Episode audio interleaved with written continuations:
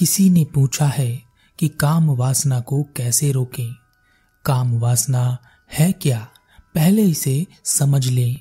जब भी हमारे दिमाग में काम वासना शब्द आता है तो हम इसे शारीरिक तौर पर जोड़ लेते हैं। यानी स्त्री और पुरुष जब आपस में मिलते हैं, तब काम उत्पन्न होता है।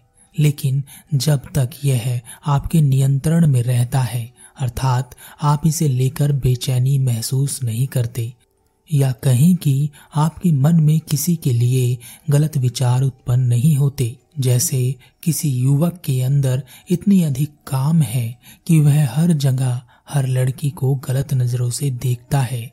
यह अत्यधिकता ही वासना है।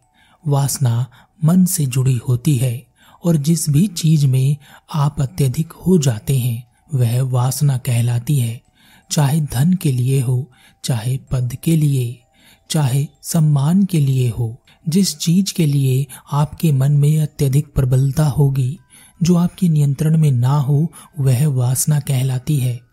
तो यह समझ लें कि काम बिल्कुल भी बुरा नहीं है, बल्कि यह बहुत ही शक्तिशाली तरंगे हैं, जो हमारे भीतर बहती रहती हैं।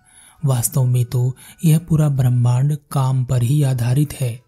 ब्रह्मांड की पूरी संरचना काम से ही निकली है। वही शक्ति हमारे भीतर भी बहती है और हम भी ब्रह्मांड का काम ही पूरा कर रहे हैं, अर्थात निर्माण का कार्य परंतु हमारे लिए काम की शक्ति को संभालना इसलिए मुश्किल हो जाता है क्योंकि हमारा शरीर पीढ़ी दर पीढ़ी काबू करना नहीं सीखा है, बल्कि हम और हमारे पूर्वज काम की शक्ति को नियंत्रित नहीं कर पाए। और उसकी वासना में बह गए। और यही गुण या दोष हम अपनी आने वाली पीढ़ियों को देते रहते हैं। इस दुनिया में ऐसी बहुत सी चीज़ें हैं जो बुरी नहीं हैं, पर जब वह वासना के साथ होती हैं तो वह बुरी हो जाती है। उनका परिणाम भी बुरा ही आता है। जैसे इच्छा बुरी नहीं है, कामना बुरी नहीं है, पर इसके साथ जब वासना जुड़ती है, तब यह बुरी हो जाती है। अत्यधिक इच्छाएँ बुरी हैं, अत्यधिक कामनाएँ भी बुरी हैं। इसी तरह शरीर के स्तर पर जब हमारी इच्छा अत्यधिक बढ़ जाती है तो वह काम वासना बन जाती है और हम इसे रोकने में लगे रहते हैं। क्योंकि हर बार जब भी हम अपनी वासना की पूर्ति करते हैं, वासना थोड़ी देर के लिए शांत हो जाती है। जैसे क्रोध करते समय हमें कुछ पता नहीं होता परंतु क्रोध करने के बाद हम पछताते रहते हैं। उसी प्रकार काम वासना में अंधे होकर हम हर तरह के कार्य मानसिक और शारीरिक तौर पर करते हैं। परंतु जैसे ही हमारी वासना शांत होती है, हम पछताते हैं और इसी पछतावे के कारण हम इसे रोकना चाहते हैं। हम जानते हैं कि कुछ बुरा है, लेकिन उसे पहचान नहीं पाते कि क्या बुरा है। बस हम अपने ऊपर नियंत्रण करना चाहते हैं और उसकी पूरी कोशिश करते हैं, पर हम सफल नहीं हो पाते। कहीं ना कहीं हम टूट ही जाते हैं। हम कस्में खाते हैं, वादे करते हैं, संकल्प लेते हैं, पर इस काम वासना के आगे सब बेकार हो जाता है। एक युवक काम वासना से बहुत परेशान था। उसके मन में अजीब अजीब गंदे ख्याल आते थे। वह वह सब बातें नहीं सोचना चाहता था।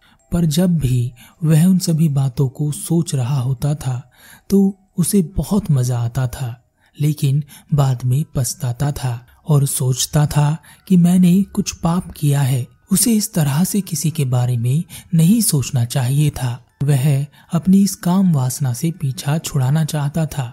वह चाहता था कि उसके भीतर इस तरह के भाव उठने बंद हो जाएँ। वह युवक अभी अठारह वर्ष का ही था। हमारे शरीर में सबसे ज़्यादा ब्रह्मांड की शक्ति चौदह वर्ष से बहनी शुरू होती है और अठारह वर्ष की उम्र तक वह बहुत अधिक प्रबल हो जाती है। जब शरीर इसे संभाल नहीं पाता, तब वह क्रोध के रूप में, काम वासना के रूप में सबसे अधिक बाहर निकलती है। परंतु जैसे जैसे उम्र बढ़ती है, यह शक्ति कम होनी शुरू हो जाती है। और लगभग 35 वर्ष की उम्र आते आते यह इतनी कम हो जाती है कि इसे बहुत आसानी से संभाल लिया जाता है। 35 वर्ष की उम्र ऐसी होती है जिसमें हम ज़िंदगी के आधे में आ गए होते हैं। न शक्ति बहुत प्रबल होती है और ना बहुत कमज़ोर, पर यहाँ से कमज़ोर होनी शुरू हो जाती है। आपने माचिस की तीली जलाई है ना?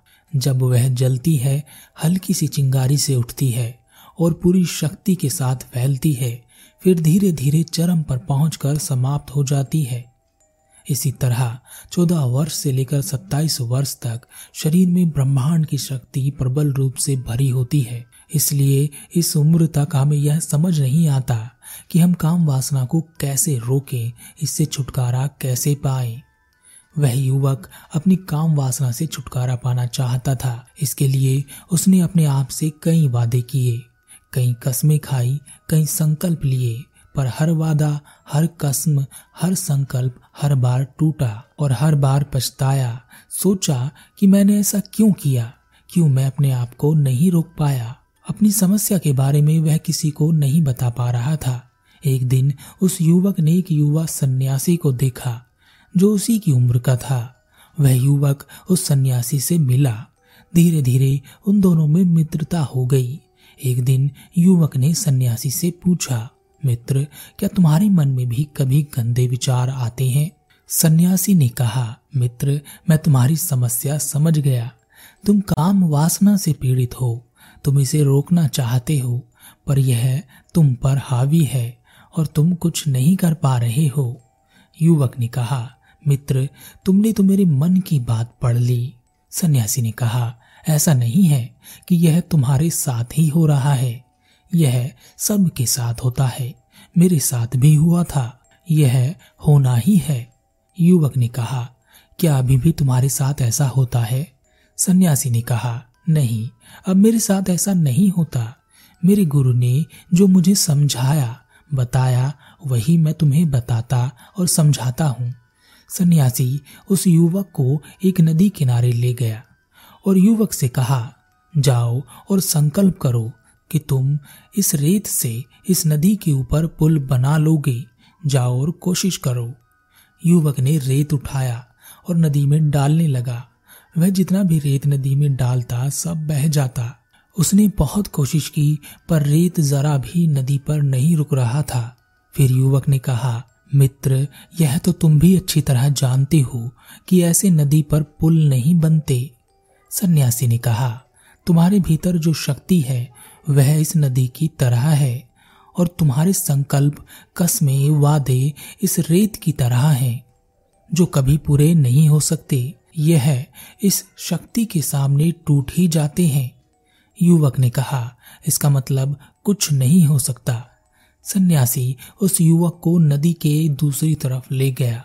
वहाँ पर उस नदी पर एक ऊँचा और बड़ा बाँध बना हुआ था। उस बाँध को दिखाते हुए सन्यासी ने कहा, देखो, यह नदी वही है। नदी की शक्ति भी वही है, पर यहाँ उसे रोक लिया गया है और अपनी सुविधा अनुसार जितना चाहे पानी इसमें से छोड़ दिया जाता है। पर यह बाँध तुरंत नहीं बना है। इसे बनाने में समय लगा है। बुद्धि लगी है, शक्ति लगी है, सामंजस्य और धैर्य लगा है और इस नदी को भी समझा गया है। इसकी मिट्टी को जाना गया है। तब जाकर वर्षों की मेहनत के बाद यह बाँध बना है। पर तुम चाहते हो कि तुम इधर संकल्प लो और उधर तुम्हारी काम वासना की नदी रुक जाए। यह ऐसा ही है जैसा कि नदी पर रेत का पुल बनाने जैसा। क्या तुम जानते हो प्रकृति नदी के रूप में शक्ति दे सकती है, पर इस पर बाँध बनाने की बुद्धि भी दे सकती है? अब तुम उसका इस्तेमाल करोगे या नहीं, यह तुम पर निर्भर करता है। प्रकृति केवल शक्ति देती है और उस शक्ति को सही से उपयोग करने की बुद्धि भी देती है। परंतु तुम क्या करोगे, यह तुम्हें ही सोचना पड़ेगा। और तुम्हें यह भी समझना पड़ेगा कि काम वासना कोई पाप नहीं है। अगर यह पाप होता तो तुम इस दुनिया में ना होते। मैं ना होता कोई भी ना होता, बड़े से बड़े बुद्ध पुरुष भी नहीं होते। यह पाप नहीं है, बल्कि यह एक शक्ति है, जो तुम्हारे भीतर प्रबल रूप से बह रही है, और इसके लिए तुम्हें प्रकृति का कृतज्ञ होना चाहिए। उसका धन्यवाद करना चाहिए। इस शक्ति को तुम जैसे चाहे उपयोग कर सकते हो। या चाहे तो जैसे नदी स्वतंत्र रूप से बहती है, तुम इसे बहने दे सकते हो, युवक ने कहा। तुमने कैसे किया? सन्यासी ने कहा, पहले तो मैंने इसे कोई पाप मानना छोड़ दिया। तब मैंने छोटे छोटे संकल्प लिए, जैसे सुबह समय पर उठना दिन भर अपने आप को कार्यों में व्यस्त रखना, अच्छी किताबें पढ़ना, अच्छी संगत करना दिन भर अपने आप को इतना थका देना कि रात को नींद अच्छी आ जाए।